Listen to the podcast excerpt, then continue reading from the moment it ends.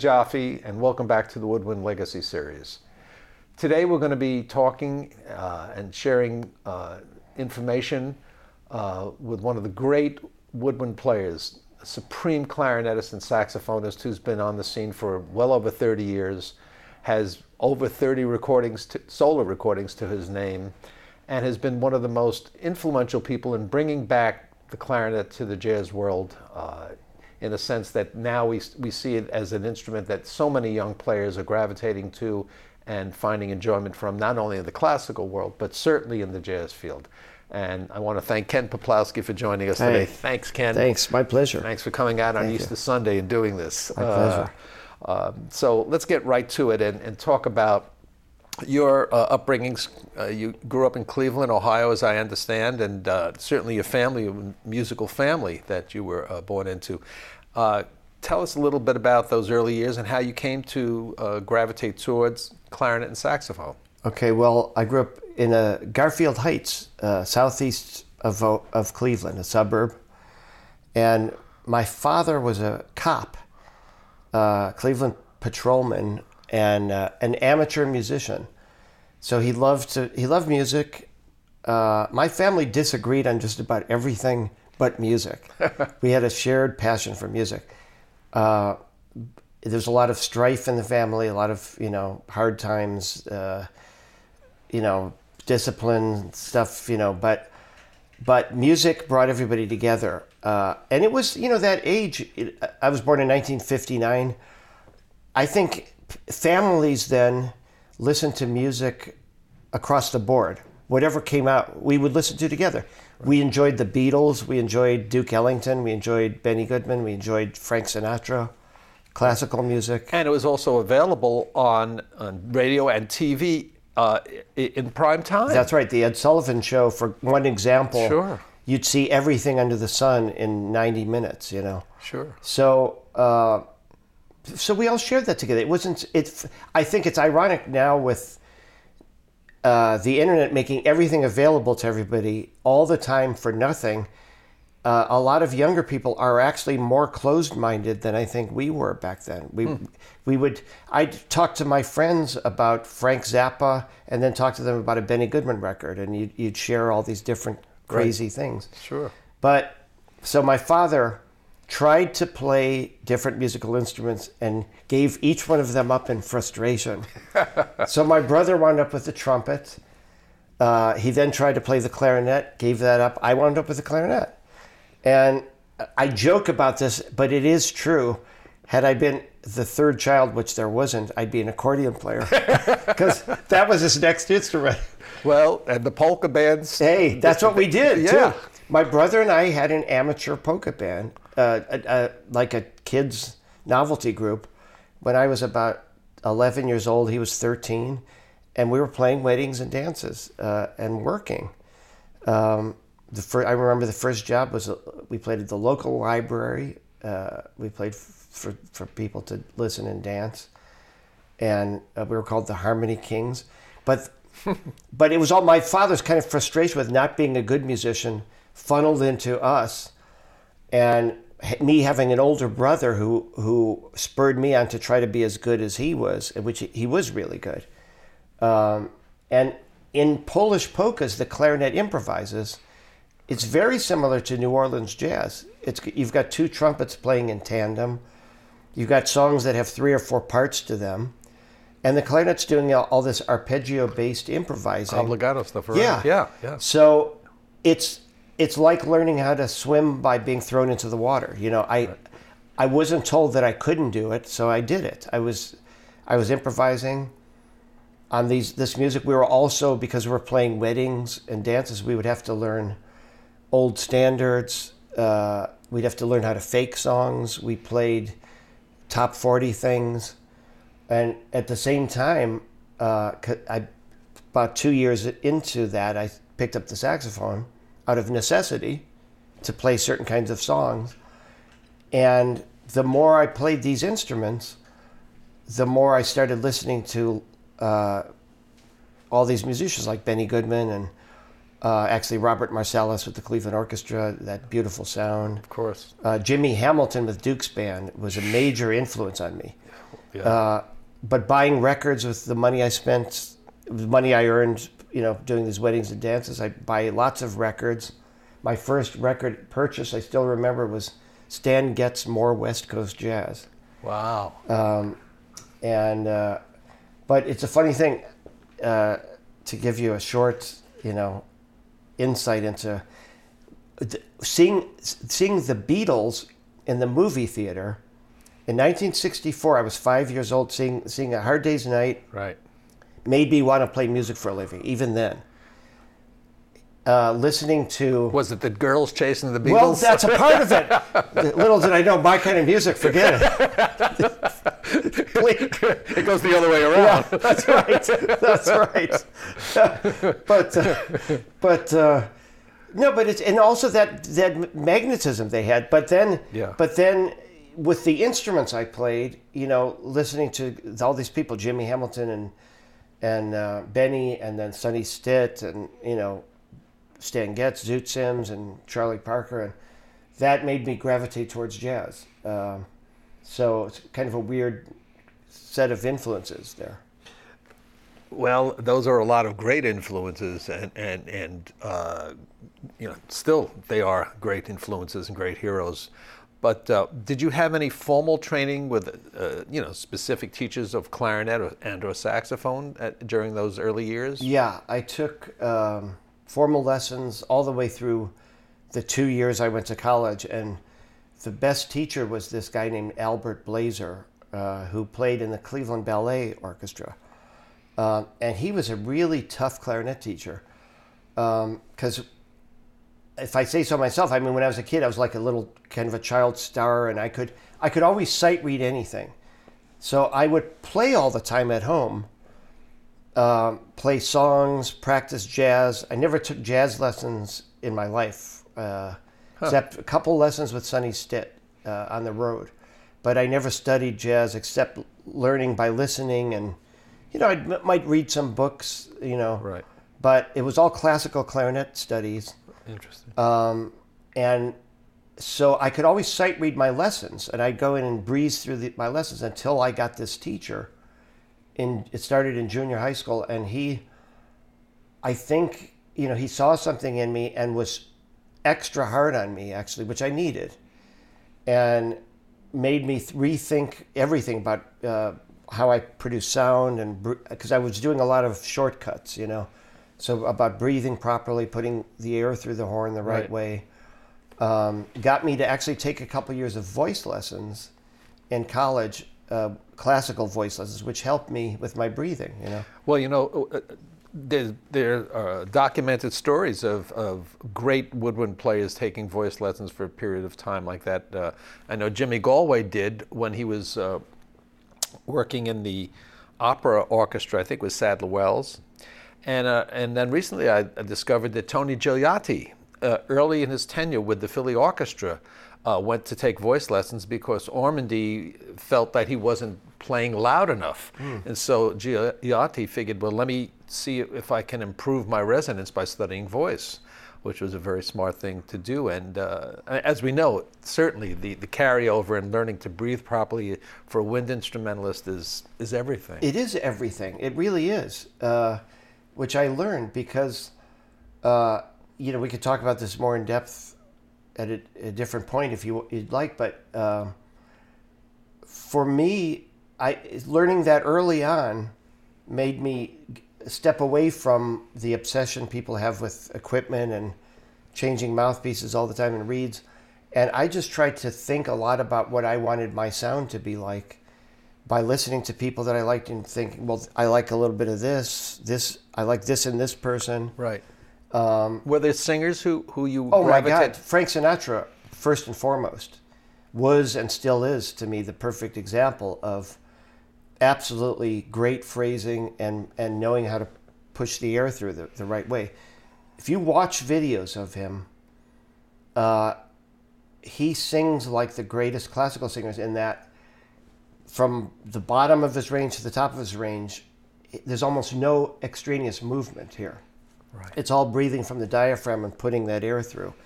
And he was he could do such long phrases and put the breaths in uh, odd places that you wouldn't expect. Right. Uh, and and it was so effective when he did that. Um, and I I learned so much from just observing him, listening to him. I learned later that he learned by watching Tommy Dorsey play. Right. And and because Tommy Dorsey was a master of phrasing, so it all everything goes around in a circle. But it, it, you know, it's so interesting how one can learn or be influenced by working with someone like that. And uh, certainly in the days when Sinatra was working with Dorsey, it was customary for the uh, singers, male and female singers, to sit on a chair in front of the band while the instrumentalists were playing. And it wasn't a vocal tune necessarily, but they would have the instrumentalists up in front of them. They could observe all That's of right. that. And you know, there's a, a famous story uh, with Pavarotti. When he was a young singer, he was on a tour with Joan Sutherland, who, you know, was one of the greatest uh, singers and technical singers as well, as I understand. And um, it, it, they would share arias. You know, uh, first Sutherland would sing, and then Pavarotti, and back and forth. But he kept noticing, sitting behind her, how large uh, her body became when she would inhale. And Pavarotti was more of a natural singer. He had learned from his dad, really, but maybe not in as technical a manner as Joan Sutherland understood the voice. And so he learned from Joan Sutherland and inquired and you know, and, and, and improved his singing by observing another wonderful singer. It, it's amazing how much we can learn just, you know, taking advantage of Yeah. that, working with I, one another. I got to work with Mel Torme for about almost seven years on and off, and he had that natural uh, ability too to just push the air through and sing these effortless long phrases. You know, Such a beautiful voice. yeah, such a and a great great musician. Oh. You know, great great instrument he had too, and. And it- um, what became a decent arranger. Yes, he and a great, uh, good piano player, good and drummer. good drummer, yeah. But you know, now just thinking about all this over the years, you know, uh, if I do a master class, I reduce it to telling students, you know, uh, the five minute version of, of, of the phrasing is when you when you're lying on your back at rest, you're breathing down here. That's the only time you're naturally breathing the way you're supposed to be breathing. Right, and gra- and how much gravity allows that to happen. Yeah. So that if we can, yes, Yeah, and if I ask you to blow on a dot on the wall, you wouldn't go, you go, and it's about learning how to concentrate the airflow and put it through the instrument. Uh, and you know, you should have if you want to have a uniform sound from the bottom to the top of your horn, or your voice, as Sinatra did, as Mel Torme did. Uh, it's all about breathing, you know, and p- having a resonant opening, resonant space here, and uh, no, as te- much- and no tension. no tension. Yeah, which I also refer to as economy of movement. You want to have the least amount of extraneous movement in here and in here as you can get away with. You know. Yeah, yeah, and and, and certainly there's so much uh, video evidence now of Sinatra singing, and certainly in the 50s and 60s, which I always felt were his greatest periods, uh, either on TV shows or even recordings that they did with uh, Nelson Riddle, Yeah. and they showed him, you know, in the studio. But there's so much wonderful. Uh, video evidence for free on YouTube to Yeah. be able to see Sinatra in those wonderful years. Uh, Yeah. and- Ella Fitzgerald too. Ella I think Fitzgerald, was too, of another course. one Yeah. just like that. But Yeah. that's that's a wonderful uh, example to set because you you do have beautiful sounds on all your instruments, and your clarinet sound in jazz, one would say, is a very uh, uh, legit type of sound, and in a sense, uh, uh, and you have such beautiful control over the instrument.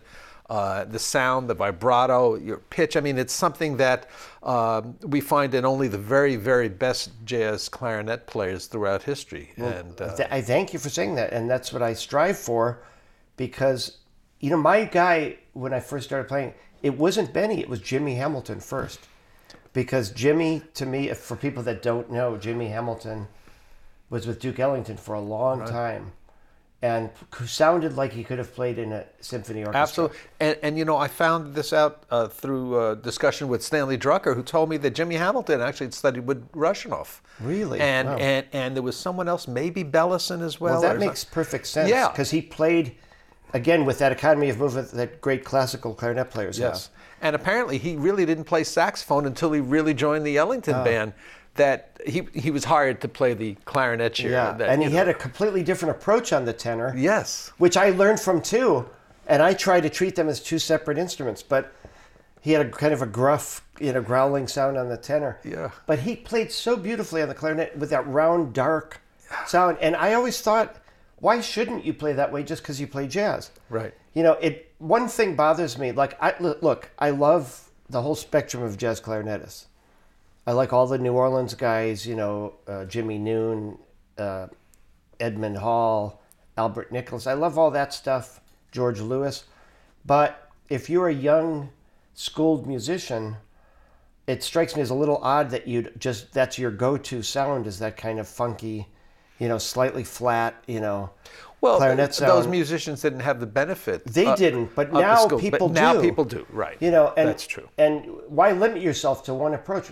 Like, what would it sound like if you tried to play like a legit player, had a beautiful sound that was in tune and and round and dark? You know, it's a whole different way of approaching it. Well, certainly Benny, uh, Yeah. probably being the ultimate example of that in the early years, uh, sort of changed that. Yes. Uh, and then Artie, to a, maybe a somewhat lesser degree, but it was schooled, and then of course Buddy DeFranco, and then we Eddie Daniels. Yeah. I mean, and, and you. I mean, uh, Ronnie Odrich. I mean, there's a, a, a clear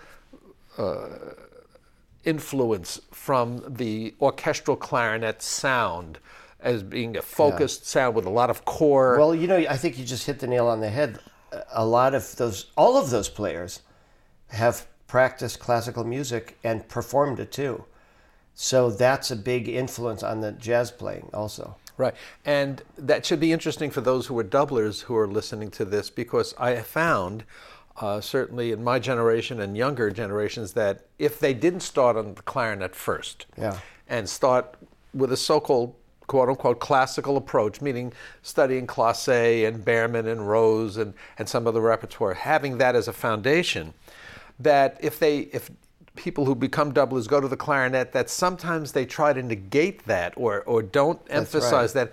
And my experiences have been that it never really works. Yeah. It, it really doesn't work. The clarinet is too hard. It's it's an unforgiving instrument. Yeah, you and, know. and certain basics have to be dealt with. Um I mean, can you imagine a pianist uh, not having some background in some of the uh, st- uh, quote unquote classical approach to technique and using your fingers and fing? I mean, can you imagine if McCoy didn't have that, Right. or Herbie, or Chick Corea, Yeah. or Keith Jarrett? I mean, you know, the modern heroes. Uh, certainly, you can hear that influence in Bud Powell and Art Tatum. Of course you I can, mean, yeah. you know, so why not on the clarinet or even to some That's degree right. the saxophone? And, and frankly, it helps you. You know, if yeah, I tell students all the time, you know, I practice 80% of what I do is practicing classical etudes. I just pull out those books and go through all of them the Jeanjean studies, Rose studies, Reginald Kell staccato studies. yeah, Goes on and on. yeah. And most of that transfers over to the saxophone, not the other way around necessarily. Yes. And, and what I do when I pick up the saxophone is just remind myself of the sound, you know, and how I want that to be different. And but I find most of my technical exercise I can get away with just focusing on the clarinet, and then I still have that because I remind myself on the saxophone. I still want to be curled around the, the horn, just kind of pivot and not have a lot of extra movement Right. on both instruments. right. Um, and that all comes from legit studies and and reminding myself of all that stuff, and it just locks into focus. And also, when you're going through the etude books, you're learning chord changes. You're playing arpeggios. You're getting a sense of key memory. You know how you- you'll be able to negotiate in D flat a little better because you've played all those exercises. Although it's never going to be as good as C major. You know, let's face it. Uh, maybe for Eddie Daniels, yes. Not for me. I'll admit that to everyone. Well, that's that's true for all of us. Um, you know, um, Buddy DeFranco, many years ago, when I had a chance to finally meet one of my heroes and, and get to know him a little bit, uh, told me that uh, before he would go out on a tour, uh, the two weeks prior, he would start the first like 10 days only on classical stuff, on, on the books and stuff. And then about three or four days before you go out, he thought he would practice working jazz and on the tunes he was going to do. But he, he would get back to the regiment. He said it would always, he felt it would purify him, get the cobwebs out, Yeah. get the horn in gear, and somehow he, fe- you know, be- felt better. Yeah, Uh, he was quite the practicer Oh too. my goodness! And uh, he has that wonderful book out uh, for clarinet based on Hanon studies. Yes. Uh, I forget the name. forget Hand the on name too, Hand on it's- Hanon or something great, like that. yeah. But he was a he, he played at my university a number of years ago, and he did a, a a clinic in the morning. We had lunch, and then I drove him back to his hotel before the evening concert. And uh, then I went back to the hotel to pick him up to drive him to the school for the evening concert. And in between, he, he, he had practiced. And I said, Really? Didn't you want to rest up? He said, No, I've got to get my hour in of, uh, of studies and all of that. And I, and I asked him, What did you practice? He said, Klosé. And, I, and, he, and Buddy at the time was uh, 80 years old. And I thought, you know, I'd been playing the horn for probably, you know, 70 years by Yeah. that time or whatever. It's like, it never ends. It never ends. And- well, and- I talked to Benny, one of Benny's daughters uh, last year, Rachel. She told me that Benny Goodman practiced four hours a day up till the end. That's some that's some devotion, you know, dedication to the instrument. and and, and uh, when I was writing my Woodwind book, I had the honor and pleasure of meeting Al Gallodoro. Mm. I, I went upstate and we uh, two different times, but um, the first time I met him, I, I said, "Mr. Gallodoro, are you still practicing every morning, three hours?" he said, but then he'd look up and said, "But I'm not as good as I once was." and I think he was 85 at the time. I, I, mean, Yeah. I mean, you know, so I think that's one of the great things about music that you, you, you know, you're always going to be able to practice and play, uh, and and play at a high level. yeah, and you- also it's a never-ending learning process. Right. Playing music. Right. I, I a good friend of mine is Dick Hyman, who's uh, now uh, what is he, ninety-two or ninety-three this year? he's down in Florida now. Yeah, he's right? down in Florida, but we play together Yeah. quite a bit, and he still sounds amazing.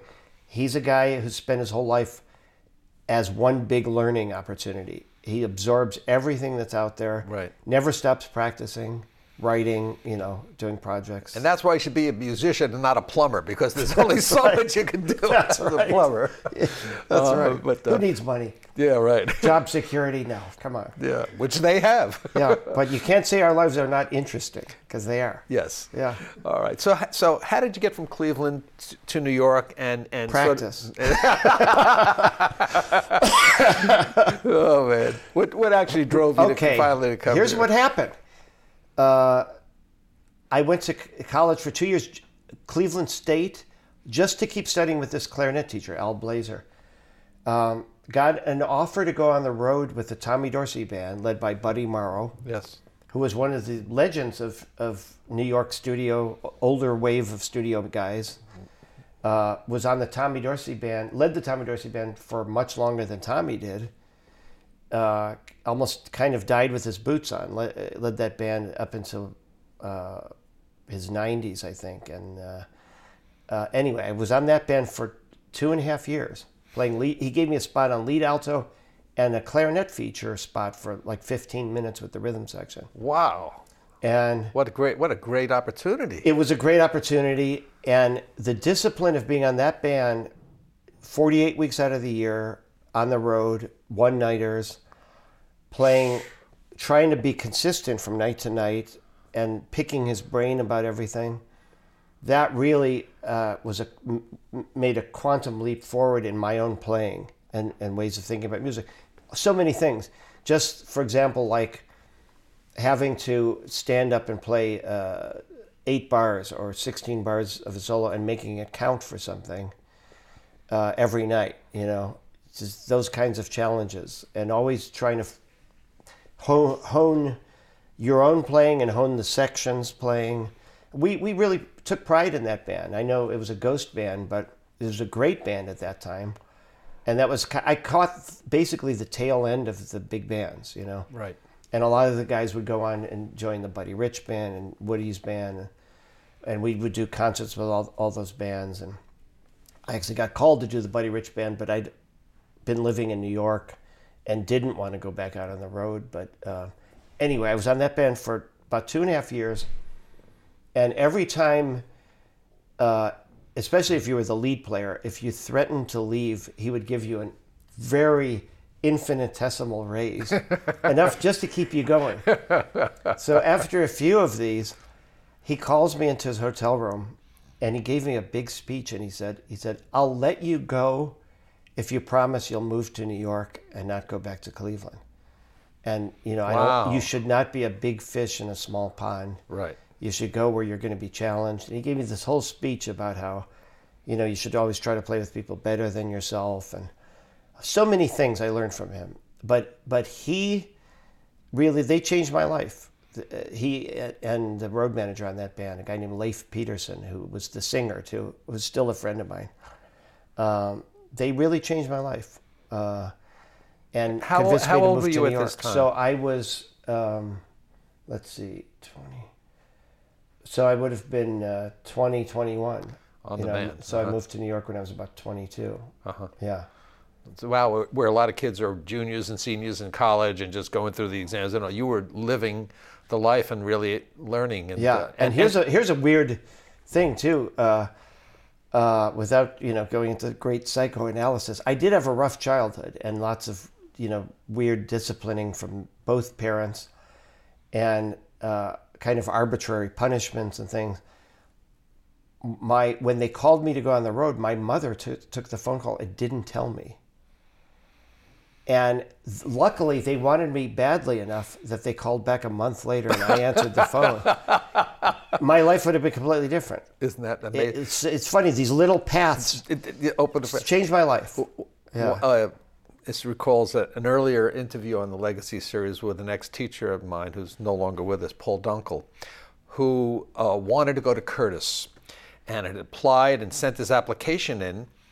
And he realized he never got a, an audition date, and the mother had intercepted the the uh, letter and never told him about it. So the end result was Paul ended up going to Queens College, and and he did fine. Mm. He did fine. and he ended That's up right. studying with William Kincaid anyway on privately. So- but but you know the mother took control and was yeah. trying to prevent him Yeah. from that. So it, Yeah. it's sort of sometimes it's in the stars. That's uh, right. You know, and he even, Buddy Morrow even set up an interview with the Willard Alexander Agency, because just around that time they were putting together the Artie Shaw band for Artie, who was still alive. Right. And and Buddy thought that it would be nice to have this young clarinetist, me, leading the band. That didn't work out, but it was so nice that he even thought to. He sounds like he for was really uh, a a mentor to you, but someone who was so in your corner. Yeah. Uh, and that's every every young player needs that Yeah. at some point early in the career. That's right. and that, that sounds like you were really fortunate to have Buddy Morrow there. I for you. was, you know, and then even after I moved to New York, uh,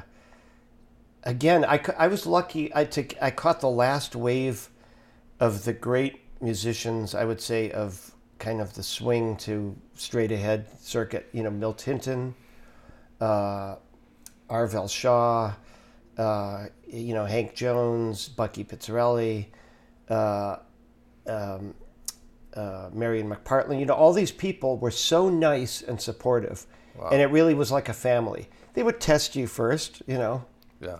put you through the ringer a little bit, but but you were welcome. You know, Milt Hinton, of course, I had him on a zillion records before I moved to New York. And I get a phone call from him. And I hadn't met him up to this point. He says, you know, is this Ken Peplowski? Yeah. He says, this is the judge, Milt Hinton. uh, he says, I've been hearing about you. He says, I think we should meet. And he had his he had his home in Queens, and he had a, a place in New York too, because he did so much studio work. Right. So he invites me over to his apartment in New York. He says, "Bring your horns." So I brought my tenor and clarinet, and he he had his bass, and we were just playing duets. That was his way of welcoming me into the fold. Man. And it wasn't just me. He did that with every young jazz musician Wow. to the day he died. I almost start crying thinking about this. He he was so giving.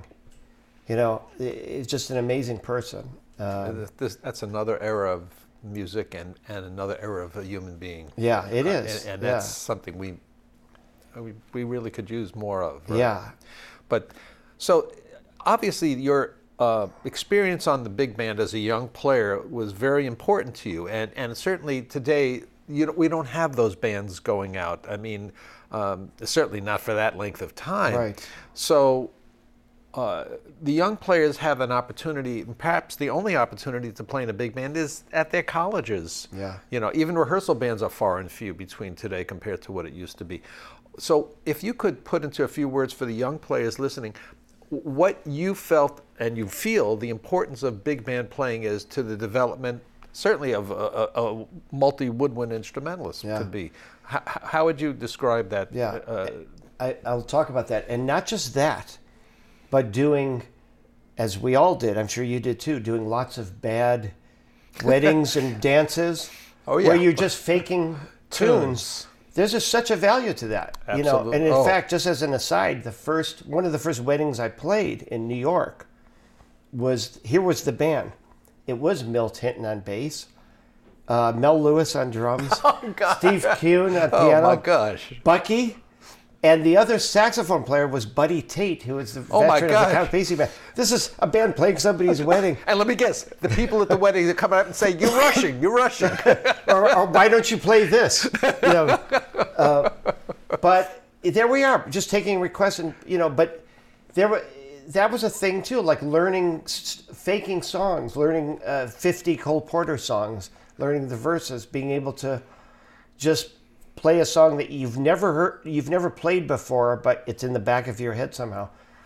That was all so valuable, and the big band thing too. And it's it's a lot of that is about the repetition of doing something and being thrust into the moment. Here, here's what a lot of young players don't get the opportunity to do. It's you can practice all you want, but there's a difference between practicing and actually playing in a real setting. I don't care what that setting is. It changes the focus. It, it, the adrenaline kicks in. There's a sense of, of a laser beam focus that you have to bring to the table when you're actually playing for an audience, whether that's a big band dance, because you got to keep the dancers on the floor. You have to have the tempo has to be the same. It has to have a groove to it. Um, or you're playing a wedding and you have to, to play these requests and uh, you know keep people's attention. Or you're playing a club somewhere. You got to keep the audience focused. There's such a value to that. Um, and the discipline in the big bands of, as I said before, playing the same music over and over, and not being jaded or tired ab- about it. The trick is to keep finding nuances in that music and be able to, on the 50th night you've played Opus 1, being able to play it as sharp and as if it's fresh for the audience as it was on night one. Right. You know? right, Because you should never stop thinking about that. Then you don't get bored, you know? right. I actually, frankly, because now I do uh, guests with orchestras. I do pops concerts. I see some of these orchestra musicians. They've forgotten about what it means to, to the joy of playing music. They're they're sitting there. They've become the kind of sidemen that just sit there and look at their watch and complain about the concertmaster. The, every violinist complains that they're not the concertmaster. they all complain about the conductor Right. whatever instrument the guest soloist plays, you know, they they, should play- be there. They're right. you know, but but it's like if I was doing a job like that, I would, you know, just for your own amusement, so you, so you don't drive yourself crazy. Still try to get the music out of, of the piece you're playing. You know, that's the the most beautiful classical players sound like the greatest jazz players. If you listen to Pablo Casals playing the the unaccompanied the Bach cello sonatas, you know, it sounds like a guy in a room improvising. and he recorded them a number of times, different times. That's right. And they were all hmm. different, and they're different. Yes. Each time, the Berlin Philharmonic with von Karajan, I believe, recorded three sets of the entire Beethoven cycle of symphonies. Yeah. At three different points in his career, different tempi, different Yes. approaches to it, uh, and and you know a lot of the same musicians. Hmm. uh, uh, you know, probably a majority of the orchestra is the same from the first to the last rendition. Yes. Uh, but com- very different readings. So it, that's so true. And Benny, you know, I played in Benny's last band, and uh, he would never stop thinking about those Fletcher Henderson charts and the perfect tempo and making little edits. And to him, it was a nostalgic exercise. It was alive music, you know. and he always sounded energetic and playing it even when he's you know in the last few years of his life Yeah, there he loved so much it. energy Yeah, and there's a, such an art to that. Let's just take him playing "Memories of You," which he probably did over a thousand times, thousands of times. Avalon, Poor Butterfly, and always sounding to the audience like that's the first time they ever heard it. You know, Louis Armstrong could do that too. yes Uh, but so my lesson to young people is, yeah, you probably aren't going to have those experiences, but then you've got to recreate those as much as you can by getting out and finding playing opportunities right as much as you possibly can. There are some really adventurous young musicians out there that are just creating these opportunities for themselves. Uh, they're great at you know hustling jobs wherever they can. right Eh, That's so important. You know, as I said, you know, you can practice all you want in a room, but it, it does something else to be playing with other musicians in a room full of people. Right. It, it's just different. I can't tell you why, Right. but it is, and you've got to get those opportunities. Right.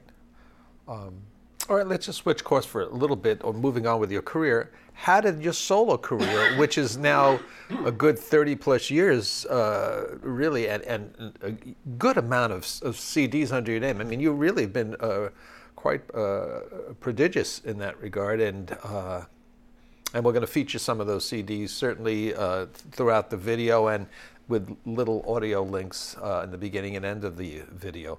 But how did that evolve? How did that come to fruition?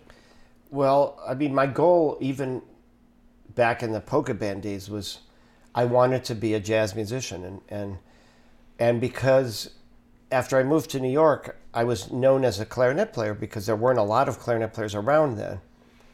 I got called to sub on a lot of the more traditional jazz gigs. The the last version of Eddie Condon's was still in there Right. in Midtown Manhattan. Right Jimmy down. Ryan's was there. Yeah, the street was still alive. That's right. bit. Uh, so I, I would sub on those bands, and to be honest, I didn't know those tunes, that repertoire, but I they were nice to me and let me listen and you know figure out the form, and then I would maybe solo last, and and Max Kaminsky would hire me for gigs. Jimmy and Marian McPartland, uh, the drummer named Buzzy Drootin. So there was a lot of that kind of work too.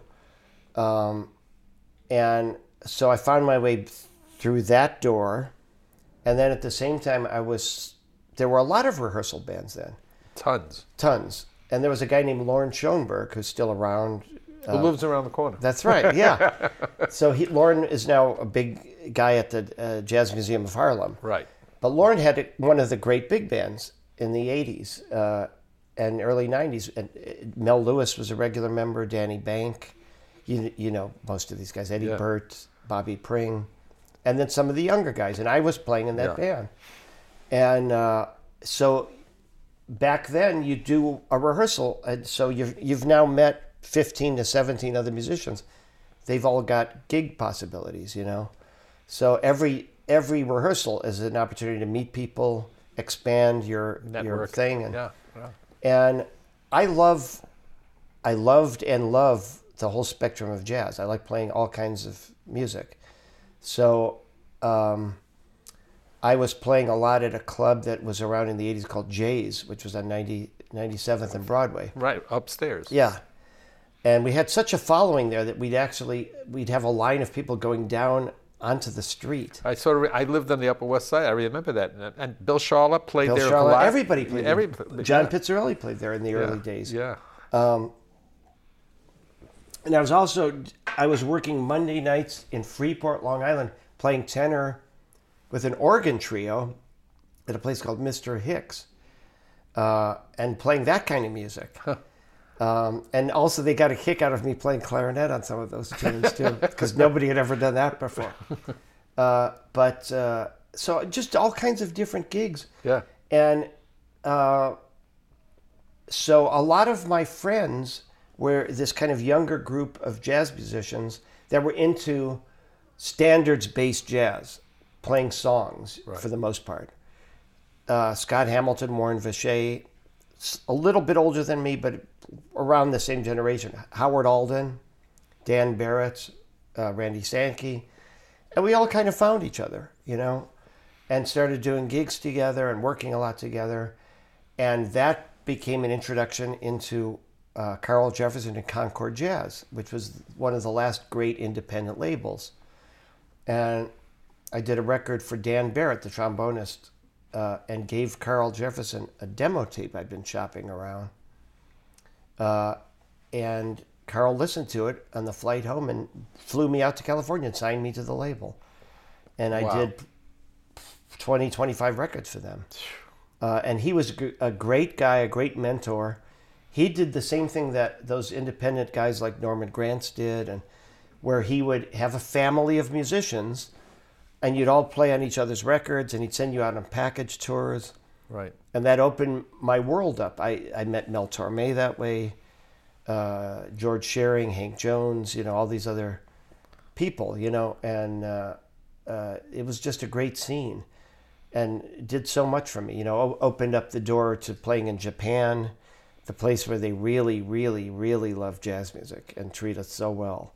Yeah. Um, so, uh, and then you know, doing these recordings, that also uh, you, you do a record, and it's really um, a ticket to work. You know, if you want to play a festival, they always want to see if you've got an album out or something. Right. So, the more of those I did, the more the profile increases, and uh, so it just kind of ballooned from there. Wow. What a what a wonderful story, and uh, but it all If only it was true. well, but the, the point is, it seems, it, it, you know, building blocks. Yeah. I mean, very uh, clear building blocks, and but always the idea of learning more. And I, I- again, I, I, the practicing was always happening, Yeah. and going as you were learning more tunes, practicing, working at night. So it was a constant uh, life of, and- of playing. Yeah, and and I also do. I took Buddy's advice to really, uh, and I still think about that. I try to challenge myself all the time. If I feel complacent or just on a plateau, I really try to give myself a kickstart. And now, I'm pl- I'm playing some classical festivals again, doing some ridiculous things, and I keep saying, "Why did I take this job?" For example, this summer I'm doing the um, I'm Stravinsky's Soldier's Tale, the the reduction he wrote, the suite for, For- for clarinet, three? violin, and piano. Yeah, yeah, yeah. Which is, again, I, I say, why did I agree to this? But I because I told myself you need to do this. Yes. Well, that's know? great. But you're going to love doing it, and it's great music. That's It is great thing. music. It's great yeah. music. but you have to push yourself. You yes. know. You well, that's great. Well, that's a wonderful uh, lesson. So many um, players that I have encountered in my career in, in the New York commercial area um, seem to be just satisfied with getting the gigs, and they go from one gig to the other gig, and and there's nothing wrong with that, and you're providing for yourself and your family and, and surviving. But musically, I my perception of them is that they've never gone anywhere. It's stayed the same. Maybe it's even dropped. But they, they're not elevating themselves Yeah. because if you don't do other stuff and stuff that is That's- musically, that's right. uh, I guess, has musical substance to it, you can't get better. Well, that's when you become like I was talking about earlier with the orchestra. Some of the or, some of the orchestra musicians, not all of them, Right. But that's when you become that kind of side person, where you're Right. just getting through the. It's like punching in the time clock. Right, Then right. why are you playing music? I think I think you have to remind yourself once in a while why you're playing music, Right. And find an opportunity to to to get that joy again out of out of it, Right. you know. And it can come in many different ways, too. Yeah. I mean, it, it can be just studying with a, a new person. Exactly. Or, or choosing some repertoire to play like you're doing the Soldier's Tale this Yeah. summer. Uh, so- something different to move you uh, to. Oh, it- it- absolutely. it- even pl- even playing a show for a great performer, you can learn so much from them if you really allow yourself to. Right, You know? right. I, it's so true. It's, it's getting away from the gig meister mentality, Yeah. uh, which is so important. Um, let's just switch gears for a second. Let's talk about your equipment on clarinet and saxophone. Uh, what what equipment uh, do you choose to generally uh, play in, in let's say in your jazz uh, playing? Yeah. Well, clarinets, I use the Buffet R13, Mm-hmm. And actually, I use the same setup on everything for classical and jazz. I I, I have a um, Portnoy BP03 mouthpiece, Uh-huh. which I've played almost since I started. Um, and I met Portnoy. I played out in uh, California, and he showed up, and he said, "Oh, I see you're playing my mouthpiece." Uh, and he said, "I'm going to send you a couple that I think you'll like even better." And he did, and I did, and so those are the ones I, I have. Wow. And I like them because they're adaptable for me, and and I appreciate your compliment when you said I sound closer to a legit player on uh, playing jazz. Well, I strive for that, which means with that approach, I don't have to feel like I have to switch equipment to, to play classical. I might just change the the reed to a slightly harder reed sometimes. Right. But I use those Van Doren German cut White Masters Right. number fours generally, Uh-huh. and that works on that mouthpiece for Right. me. Um, and I don't switch. I've stuck with that for years and years. And once in a while, somebody gives me something. And here's my take on all this it, it can be a real disease with musicians because you're trying to find the answer in the external. And to me, and this is one thing I took from my two lessons with Sonny Stitt. He he said the sound comes from here, or here, you know, and the instrument is just an amplifier. You have to think of it that way. You have to remind yourself of that. Uh, you just want something that vibrates and stays out of your way. Uh, so you have to remember that you're producing the sound. A lot of my practice, uh, and and James Moody was like this also is away from the instrument. I think about music all the time. I think about my sound. I can kind of uh, work through lines over improvising lines over changes, all in my head. You can get a lot done away from your horn. Uh, and then when you, if you, if let's say you're busy and you only have 20 minutes to practice, you can really focus on the things that matter the most. You can just lock in, get an etude book out. Uh, I pull them out at random. I keep buying different books. Right. So I'm also practicing my sight reading Right. at the same time and my technique and listening to my sound and checking to see if I've got that uniform thing from bottom to top. Right. And then I, you know, the saxophone, uh, I've been using for the last 20 years a, a Yamaha YTS uh, 52. Or, uh, and then I use an old Berg Larsen duckbill mouthpiece, Oh yeah. hard rubber. I don't know the opening because when I bought it, it had been opened up. It's about a medium facing, and I used uh, Van Doren number four reeds on that. And again, that mouthpiece I've used mo- most of my professional life. Wow. Um, once in a while, somebody gives me something to try, right. And I think, like we all do, you fall in love with a new thing, and then you try your old thing, and, and it's like, oh, boy, it's you're just you're just infatuated with the new thing. It's the your your mistress. Yeah, but then you go back. Hopefully, your your old mouthpiece will take you back. you know, And sometimes it doesn't. sometimes it doesn't. That's right.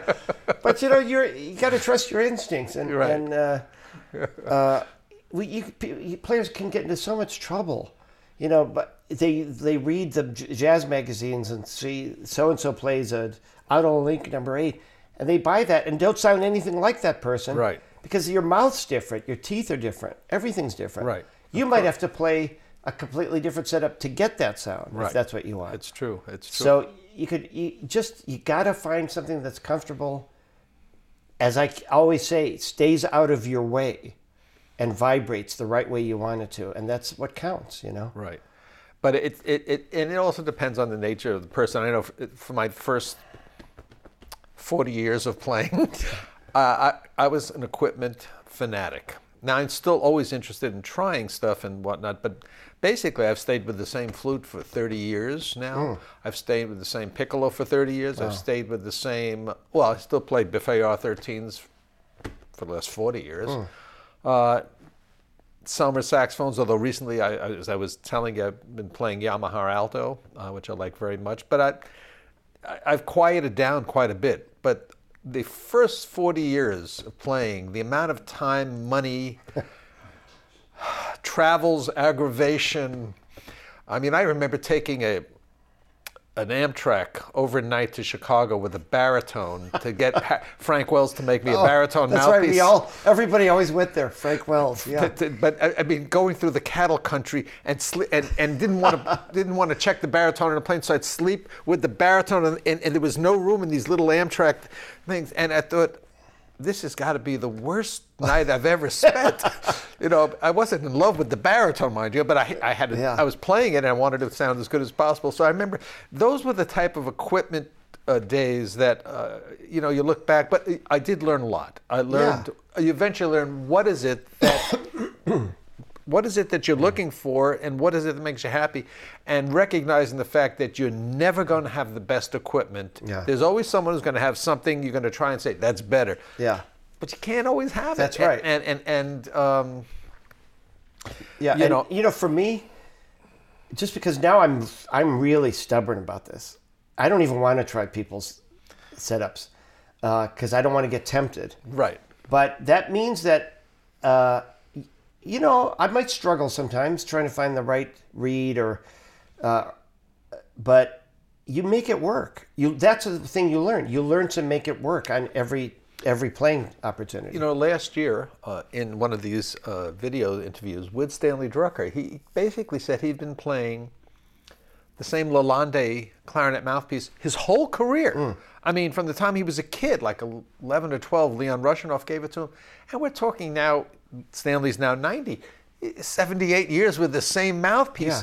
And I and I said, uh, didn't you ever, you know, try others? And he said, yeah, but I always came back to this. He said because I had learned to make the reed for that mouthpiece. He learned where to cut, where to shave on the reed, so he understood what he needed for that mouthpiece, and he was content to do Yeah, that. see? and and, and uh, not a bad career. yeah, I you go, oh my god, and there's a sound. yeah, You know. Yeah. So I mean, it, Yeah. it, it is interesting. But you know, the, a friend of mine, a friend of ours, I guess, Mark Lopeman. Oh, yes. Reminds me, I was on the road with him with the Dorsey band. I just had a conversation with him about this. He reminded me that this whole mouthpiece thing, like when I was on that band, I was methodically going through mouthpieces, trying different things.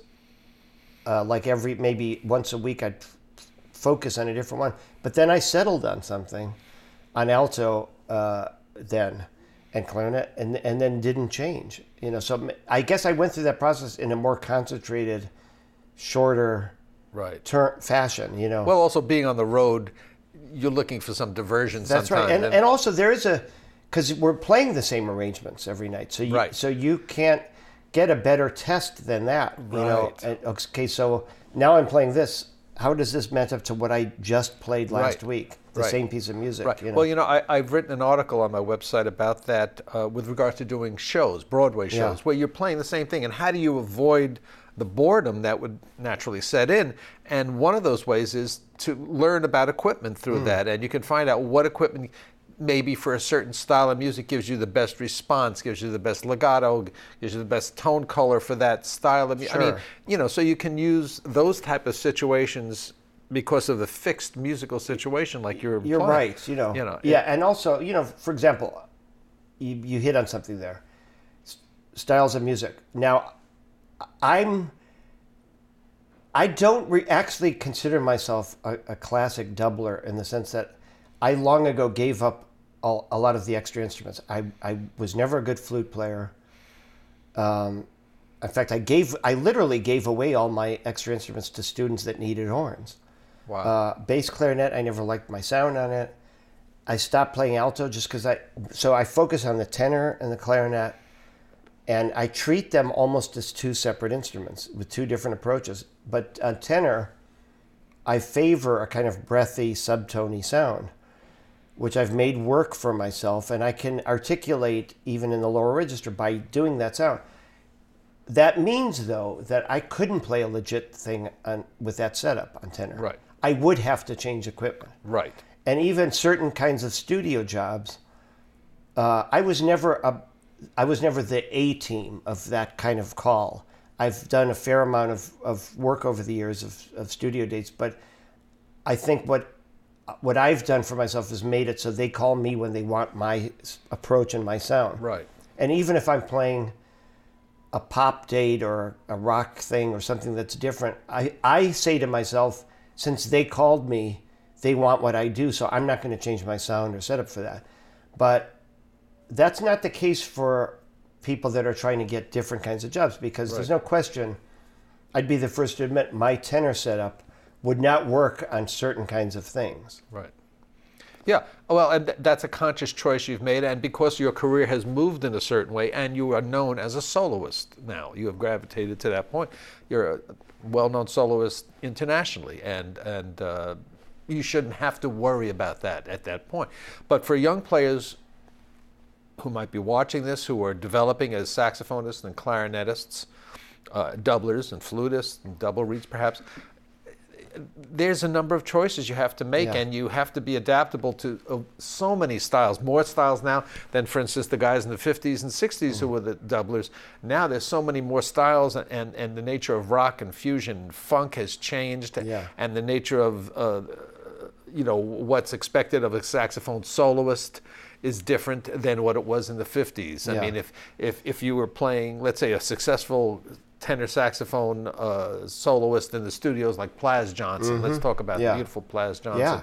whatnot. But now, if you're putting him into a funk and fusion setting now, that style of playing wouldn't fit. so, That's you- right, so yeah. if you're a young saxophonist and a doubler and whatnot, you'd have to have different setup, different conception to be successful. Uh, and That's to, very and true. then to be recalled. Yeah. Also, I think the nature of, of the way music sounds, uh, post everything being electric, you know, and synthesized, it, it means that a lot of saxophone players now have a more edgy, bright, thin sound. which works in recording studios. Yeah, because it cuts above all that all that electronic right, noise. and the know? engineers love it. They, Yeah. they, they love doing that. Yeah, that's out of necessity, you know. Right. Uh, it's I, I refer to it kind of as the post Michael Brecker sound, and that's a testament to him. That's not a that's not a denigrating because he was he was a just a phenomenal saxophonist. Uh, w- one thing though that I do question when I hear young players, uh, th- actually a lot of them don't even know who Mike Brecker was. It's post Chris Potter and I- beyond. yes, isn't that which all is- comes from is- him. Isn't that astonishing? But why is that your only choice? Like, what if you just listen to Ben Webster and Lester Young and and I mean, wouldn't it be interesting if you were a young tenor saxophone player and you tried a slightly darker, you know, rounder, you know, breathy sound? Uh, why are you limiting yourself? And again, that's a weird uh, dichotomy. Like these young musicians, they've got the entire spectrum of, of recorded music at the touch of, of, a, of a computer. And they're only listening to the top, you know, 20% of what's happened in jazz music. Oh. Well, some of it may be, uh, some of it is young, being youthful, and that's what we tended to do. Who were the hot players at the time? When I was in school, uh, uh, and you were looking at tenor saxophone, it was Coltrane. There was Yeah. no other choice. It was Right. Coltrane. And so then it became, in the next generation, Michael Brecker, Yeah. and now it's it's, it's Chris Potter, or, Yeah. and, then, and then there was Joe Lovano. But I do also hear a lot of young players sort of influenced by Joe Henderson. So uh, maybe it's not as draconian. Well, I do as- find these refreshing examples Yes. once in a while where yes. somebody, in fact, if I do a college date and I hear somebody with a more, for lack of a better word, old fashioned sound, I single them out and say, just stay with that. Because actually, you're going to get phone calls because you're, you're different from everybody Right. else. Right. It's a that's a, yeah. It's Now. it sort of t- goes full circle. Yeah, the yeah. other way. You know, I did a, a, uh one of those package tours in Japan, and Mike Brecker was there with the with the quartet, and uh, the Japanese. Let's face it. Well, back in those days, they paid so well, and they would make very strong requests, which you'd pretty much have to play. You know, because they paid you to do this, and you you, you wanted to respect their audiences. And with Mike Brecker, they they made him play standards. Really? Yeah. So I'm listening to this guy, you know, going, "Gee, there's nothing that I couldn't even uh, approach what he does on the saxophone. It's like so phenomenal every night. A technically. I've never heard anything just just astounding. Yeah. And you know, I was a little intimidated by him. So after three Only days, a little? Well, you know, Man, you're doing well. but after three days, he came up to me and he said, he said, I just want you to know, I really have a lot of respect for what you do. Said, because I'm having trouble finding my way into playing, playing these kinds of songs, Huh. which just means that uh, it kind of ties in with my thing of, you know, why not listen to the whole spectrum of jazz?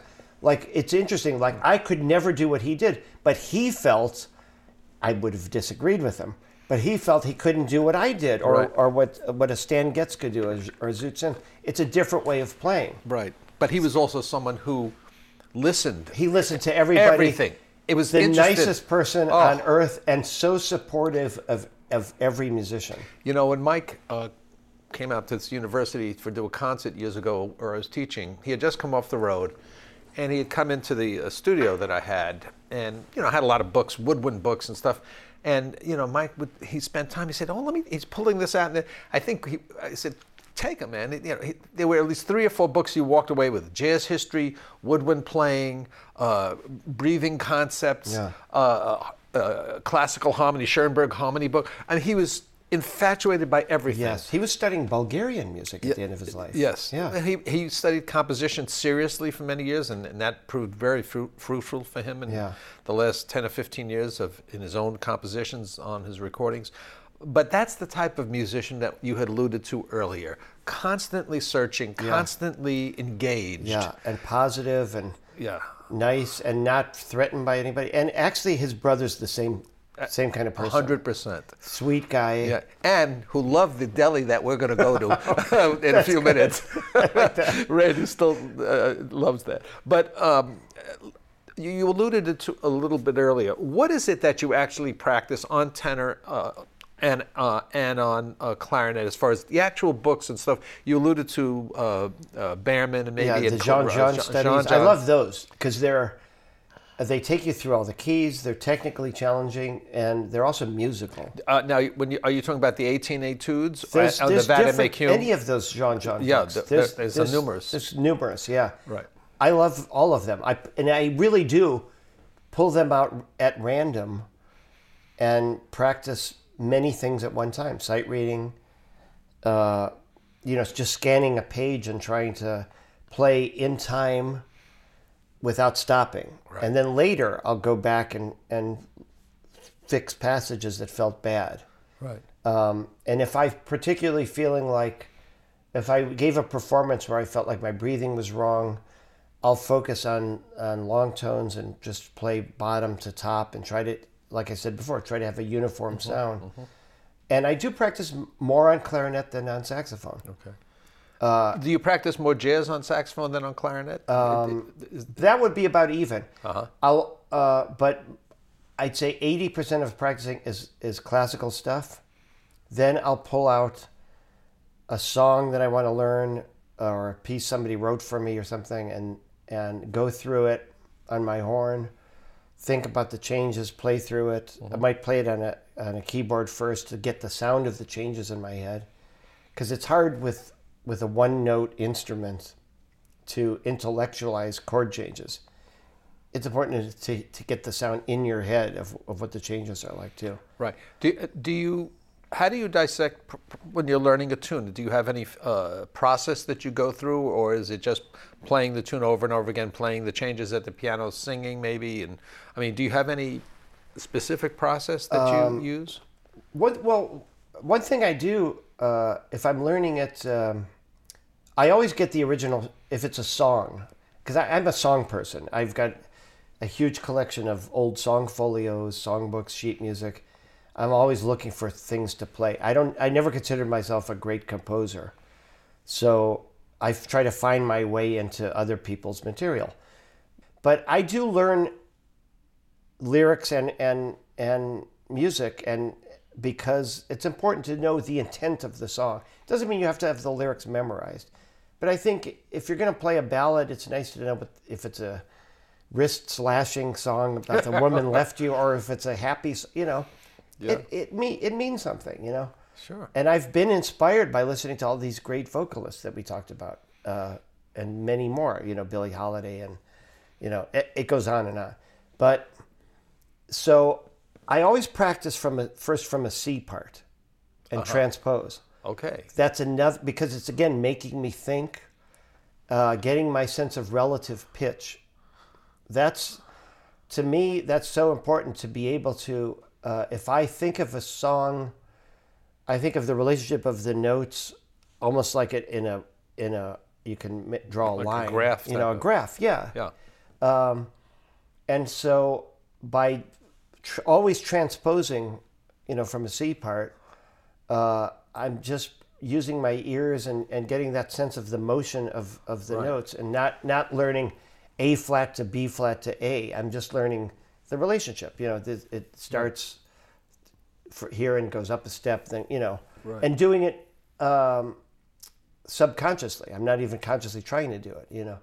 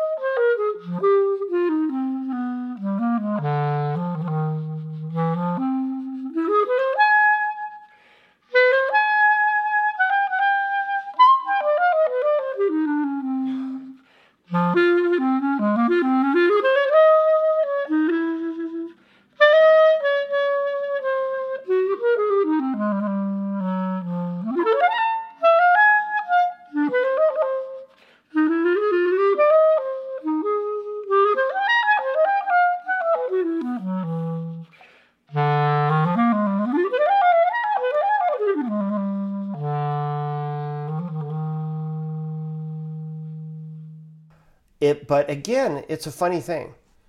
I can practice, you know, uh, till till I'm red in the face, practice a song, but it really helps me focus when I when I do it on the job. If I'm playing with other musicians, playing in a band, uh, playing uh, in a club, I learn on the job. I, I'll if I'm working um, four nights in a club, I'll play seventy percent things that I've been playing, and then throw in some new things that I'll read, you know, until I have it down. Interesting. That helps me focus Interesting. uh, for some reason, you know. I think it's also that because I'm in the band and I'm listening to everything going on at the same time, the harmony, you know. Yeah, but Uh, be, but having to be put on the spot, it, it's true. Uh, you, you know, there's nothing like being put onto the gun. Yeah. To know what you really do know. Right. And if you don't have that uh, chance, uh, then cr- you have to create it for yourself as as true as possible to that. Like, even if it's just getting together with friends and playing, that's one step closer than just playing by yourself in a room. Right. Because, like I said, it's hard to intellectualize chord changes and things like that, and keep the time going without a little bit of help at first. Right. You know. Right. Right. Um, but uh, I always give the example of Sonny Stitt learned songs so well, and he could play. He pick just randomly pick the keys of songs. You know, he could play with ease. You know, and I remember hearing in a club when I was in college down in Coral Gables, Florida. I couldn't possibly remember the name. It's going back uh, 40, 45 years. And I remember him coming up to the band saying, House Rhythm section, okay, Cherokee in B. Mm. Halfway through, all right, we'll modulate A flat. I mean, he just kept going Oh, yeah, down. because Actually, I think could. he went down the diminished chord B, A flat, F, D. Mm. It, it went down that Yeah. way. And, and, and I felt so bad for the guys up there, you know, sweating them. Yeah. And, but he, he, he, he th- is there anything he couldn't play perfectly? He was, he was like a perfect sax player. Yeah, and here's the thing: you could you can actually pull him if you have the ability to pull him out of a record and just listen to him. Everything's there. you hear every, the time, harmony. the harmonies, Right. This the singing sense of the arc of a melody. It's all there. Yeah.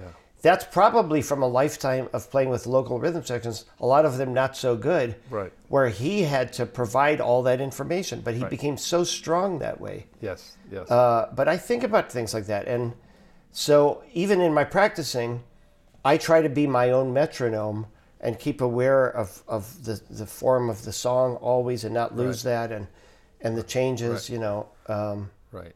so it's a two step process. It's, it's doing it by myself and then actually in the moment where everything gains this focus. Right. Right. Interesting. We'll do a desert island thing. Your favorite albums. If you had, let's say, five albums, your favorite five albums doesn't only have to be clarinet players, but just, I mean, who, what are the albums that are most meaningful to you that if you could cite besides your own? Why, thank you. Uh, Duke Ellington, the Great Paris Concert. It's it's a concert of Duke's great band with Paul Gonsalves and Jimmy Hamilton. That band from the mid 1960s, recorded so well. The best example of of Duke there is because everything's there. All these greats, the the soloists, the compositions, the arrangements. If you want to get into the world of Duke, that's it.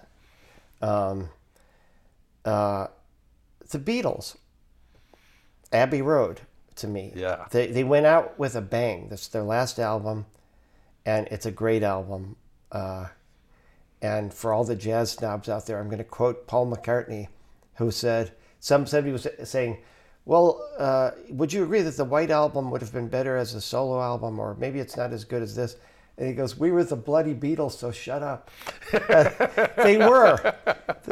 Come on, they're great. They're, they're fantastic. Yeah. Compositions as a band playing together, everything. You know, there's a commercial that's currently being aired. Uh, I think it's for Google commercial, and they use the back uh, in the backdrop the, uh, the recording "Help." Yeah. and, and I, you know, just listening to it, walking through the house, and saying, "Damn, it it still sounds better than any."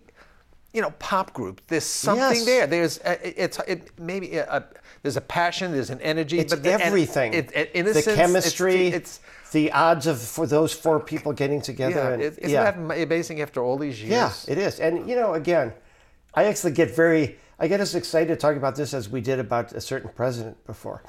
Uh, but uh, you know, drummers that like to put down Ringo Starr, you try playing like that. He plays perfectly for what was needed on every album For that time. Yeah. and mm-hmm. and you know yes he was a relatively simple drummer he's got a great groove and i couldn't picture anybody else doing that you know uh, on those records or McCartney's bass notes. everything Which are odd. they're perfect for each other Right, right, yeah, you know yeah, yeah. so anyway Yeah, okay. so th- it's so inspiring to me to listen to i'd have to pick a frank sinatra record it always changes you know maybe only the lonely, Lonely, yeah, yeah. you know because i love those torch songs those, those as i call them the wrist slashers you know Yeah. i do i love that stuff um, i'd have to pick from the classical world either the original recordings of pablo casals doing those those bach pieces uh, The cello suites. the cello suites yeah because it's they're so beautifully played and and it's Bach and it's it does sound like a person improvising. You can hear the connection there and uh, or maybe just because I loved his sound so much, Robert Marcellus' Mozart Clarinet Concerto, which is his only solo recording. yes. strangely enough, you know. yeah, oh, well, that that was issued uh, in any to any large degree, and it's still sort of the bible for American clarinet players, Yeah. and, and, and well as, as well it should. But man, that sound, you know.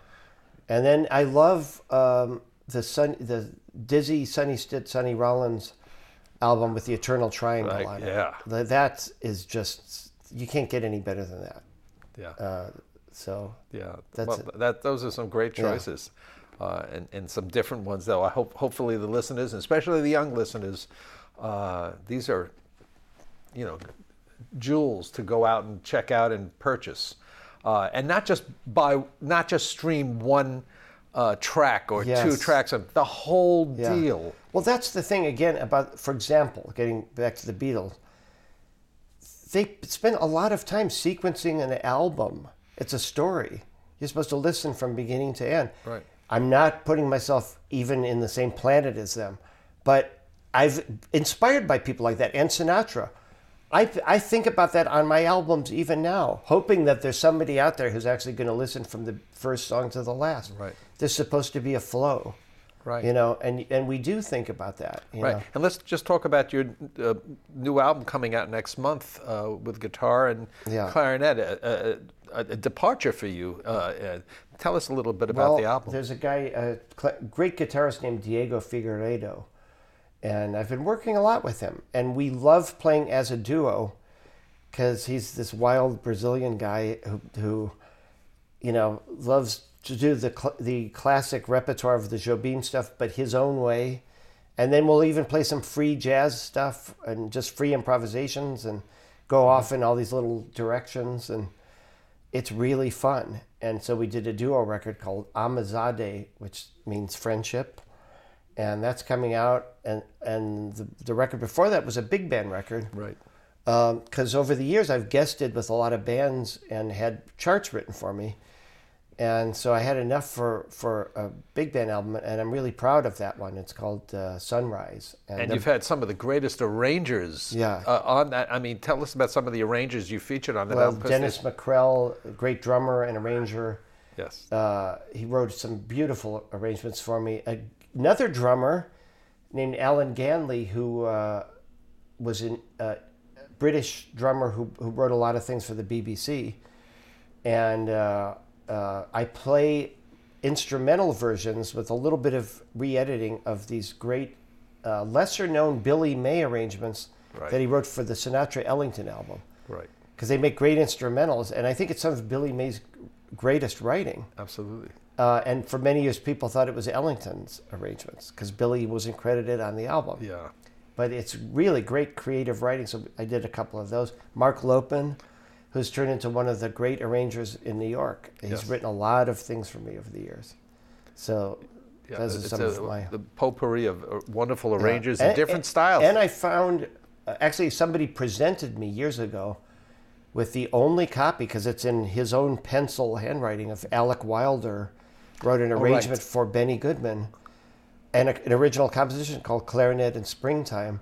This is the premiere recording, and it's not even listed in, in the Wilder books. Huh. It's, he wrote it for Benny. It was perform. It was performed at a rehearsal, and it's a through composed piece and Right. a difficult piece. And I think Benny just wasn't in the mood for it. yeah. Shoved it aside. Yeah, a little bit. It's sort of a little bit akin to not exactly, but the Eddie Sauter. Yeah, uh, kind of like that, The yeah. arrangements and and the colors are different, and there's more advanced harmonic language maybe Yeah. than Benny felt comfortable with. And, And I guess Alec Wilder was not happy and wanted to just leave everything in the rehearsal studio. And his friend, a guy named Jim Marr, uh, said, "Do you mind if I keep the score?" And he said, "I don't give, give it whatever you want to do with it." You know. so, and then all these years later, he gave me the the score, and I had the parts copied, and so Beautiful. that's yeah. it's nice and to be it- able and it's a great that. big band album, and we're Thank definitely you. going to feature Thanks. one of the cuts uh, on that album on the uh, outtake. Um, just to wrap this up, um, I just wanted to uh, throw something at you, something I started in my last interview called Firing Line, where I uh, name, you know, a number of, of clarinet players in this case, and just Hmm. give us a, a- as quick a synopsis as you can of your impressions of these clarinetists. Okay, so I'll just throw them out. Should I just say can't play after every one of them? uh, unfortunately, fortunately, none of these are going to fall into that category. Okay, so Barney Bigard. Oh, uh, unique, completely unique, uh, un, un, unimitatable player, and that's that's to his great testament. I never heard anybody like that. It's phenomenal playing. Okay, Pee Wee Russell. You could say the same thing about him. People like to dismiss him as this primitive clarinet player. Again, you try to do that. Pure emotion. Uh, his earlier records, he, he, he exhibited a great sense of time. Actually, more technique than he's given credit for. So I love Pee Wee. Um, Kenny Davern.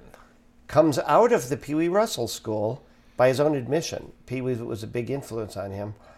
But Davern was a mentor of mine. We were close friends, and Davern, I know this isn't as brief as you probably wanted, but That's okay. but Davern uh, got lumped in with you know the trad jazz players. I think to to it was unfortunate for him because he was such a great clarinetist. Beautiful. You know this. And one of the most beautiful sounds. He had the most, and he thought a lot about the mechanics of the instrument, Huh.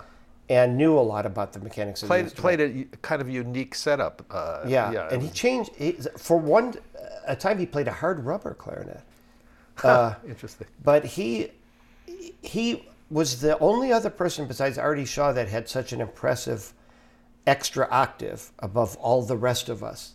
He really did, and he was so comfortable up there, and he worked out his own fingerings, and And I know he was a very studious player. I know he actually studied and took lessons with David Weber. that's right. He he was very proud of his relationship with him. Yeah, yeah, Yeah. interesting.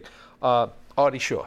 Artie Shaw, uh, phenomenal clarinetist, uh, staggering technique, mastery of the instrument. Just don't don't write letters, people. Don't hate me. Not my favorite, personally. I always like Benny as a, the hotter of the two, the hotter jazz player. Uh, I'm impressed by Artie Shaw, not necessarily always moved by him. That's just my thing. So. Okay, that's Yeah. that's that. Uh, Buddy DeFranco. Ah, Well, because I, also I knew Buddy, he was such a great, sweet, sweet man, so supportive. I loved him. Buddy was the the guy who moved the clarinet forward. Let's face it, he's the person, you know, who took it into the bebop era and beyond. Uh, and everybody post Buddy can thank him for that. You know, Yep. Um, Eddie Daniels. Eddie Daniels was the is the Mike Brecker of the clarinet. You know, really, honestly, Eddie quantum leap forward as far as technique, staggering technique, and but comes out of Buddy's approach. Buster Bailey. Wow, that's a. Uh, I have a lot of Buster Bailey. I have this all those great things with uh, Charlie Shavers and the, uh, um, you know, the small group, the famous small group with Russell Procope, Charlie Shavers, the ba- John Kirby. Set, yeah. Yeah. Uh, maybe not the greatest improviser, but a, but a great technical player on the clarinet. And could really swing. Really could swing and had. There's a couple records of him. There's uh, those some of those those John Kirby things, just really, really impressive clarinet playing.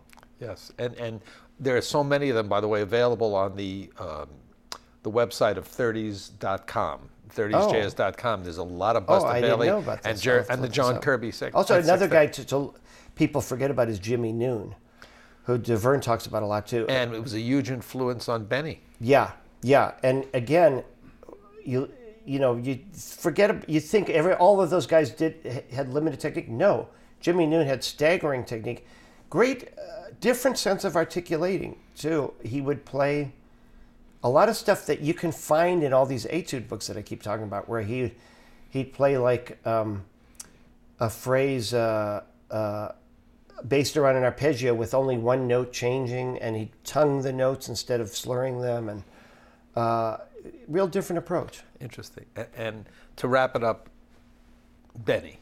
to me. Benny was the greatest, just because uh, from his first records, uh, just out of the box, great, you know, like almost fully formed from his his earliest recordings. Um, res- responsible for a lot of the great 20th century classical works. Absolutely. The definitive version of the Bartok contrast. Nobody could play that better than him. Uh, you came close. You did a great recording of that. Thanks. But I, but you listen to Benny, and it's it's staggeringly you know, do you know, and the truth is that uh, uh, contrasts composition that Benny commissioned Yeah. and helped really helped save Bartok at a time that he was very destitute and not doing Hmm. well physically. B- It's hard to know if Bartok's career would have ascended to the levels it has in some of the great orchestral works that uh, were ultimately commissioned by Koussevitzky for Boston.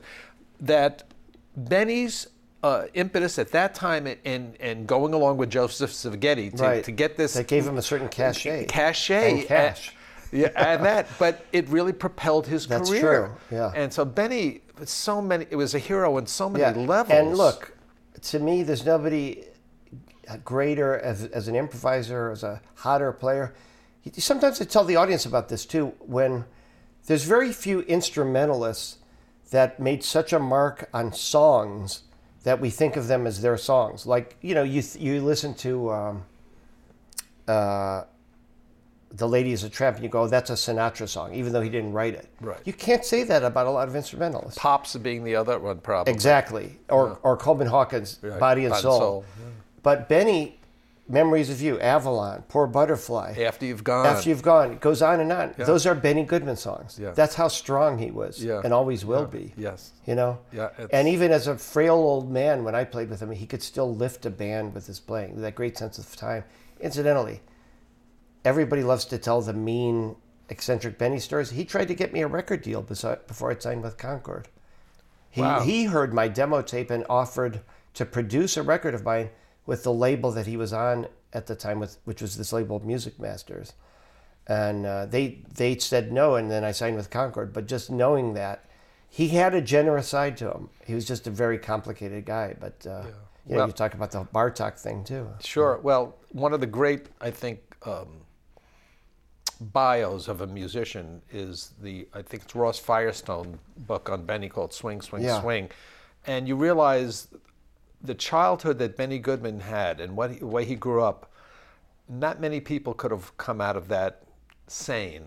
Right. if anybody could have. Yeah. Uh, uh, but so it, ma- it gives you just a little other side to Benny and what he dealt with Yeah. growing up. Uh, it was quite, uh, uh, it was torturous. Yeah. But fortunately, we, you know, he came out and he propelled the clarinet in jazz and in classical music. That's right. And so we have someone like Ken Peplowski today carrying on that tradition. Well, thank you. Thanks, Great Ken. talking to you. It was great. It Really, was fun. really fun. Thank you, man. And, and thank you for listening. And we hope you'll uh, continue to listen to the videos on the Woodwind Legacy series and come back for more. Thank you. If I just pick up the horn, uh, I just try to do a little warm up like. Uh, and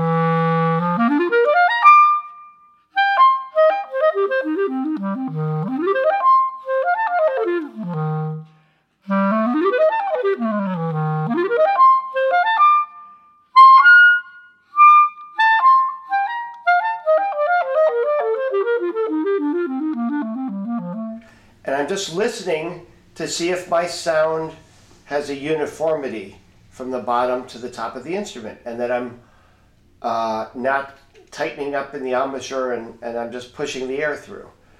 Uh, and I try to apply that and remember that as I'm playing. Uh, also, if I'm playing fast passages, let's say I'm playing I Got Rhythm Changes, I remind myself to have what I call economy of movement, which means taking a page from classical musicians. Uh, I'm just going to pivot as much as possible and not move too much here. I use the wrists, you know, I use I use knuckles. Everything's coming in around the instrument. I apply that to saxophone too, because let it just just um, it makes sense if you're having to shift all the time or do this that's takes that's going to take you more time to get back to where you're supposed to be. So the least amount of extraneous movement you, get, you can get away with the faster you can play the more comfortable it will be. In the moment sometimes you forget but i'm always trying to remind myself. So uh, uh,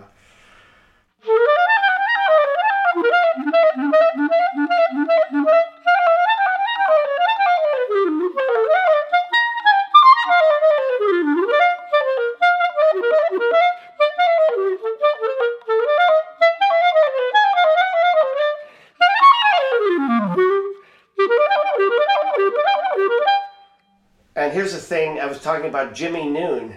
Here's the kind of thing Jimmy would play uh, on, let's say, um, he had a concert F chord. He would play. Uh,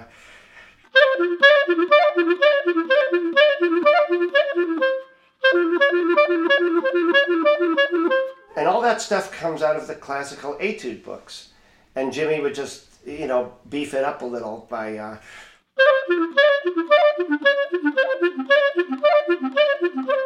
and then there's Benny's, you know, typical licks like. Um, and it's just changing the one note.